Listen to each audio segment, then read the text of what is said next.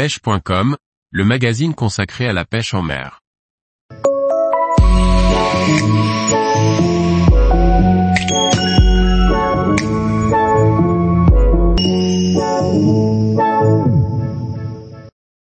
Utilisez le verron pour pêcher les carnassiers en saison hivernale.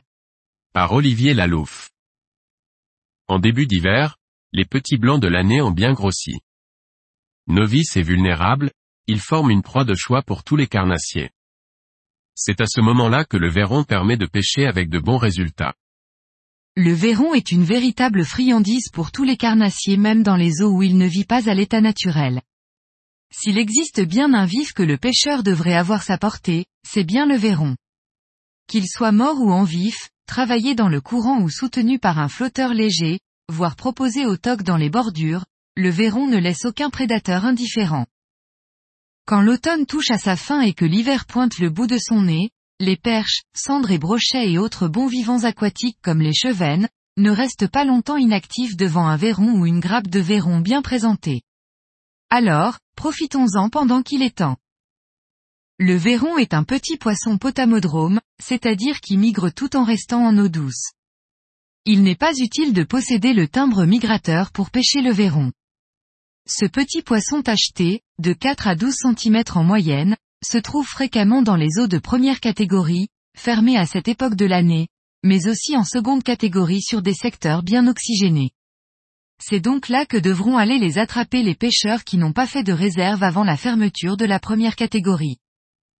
Le verron se pêche à la ligne flottante ultra légère en 6 centièmes avec un tout petit tronçon de verre de terre piqué sur un hameçon simple sans ardillon pour ne pas les blesser. Il se capture également à la carafe de 2 litres au maximum. Il se conserve longtemps dans un aquarium ou un bac disposant d'un bulleur et stocké à l'abri au frais. Quant au transport, rien de plus simple, un seau à verron ou un simple pot à cornichon fera l'affaire. Le verron en vif, est le poisson du moment pour tous les carnassiers. Il peut se présenter avec différentes techniques. Le cendre et la perche sont très sensibles à une présentation style tirette avec une olive de 6 à 10 grammes qui vient buter sur un petit plomb mou juste au-dessus de la boucle qui reçoit le bas de ligne boucle dans boucle. Ce bas de ligne de 30 à 50 cm est équipé d'un hameçon simple numéro 5 ou 8 avec lequel vous clouez le nez du verron de bas en haut. S'il y a beaucoup de brochets dans votre coin de pêche, optez pour un émerillon agrafe et un bas de ligne en acier fin ou en kevlar. Le verron se présente aussi fort bien en drop shot, et même en vertical sur un plomb fireball.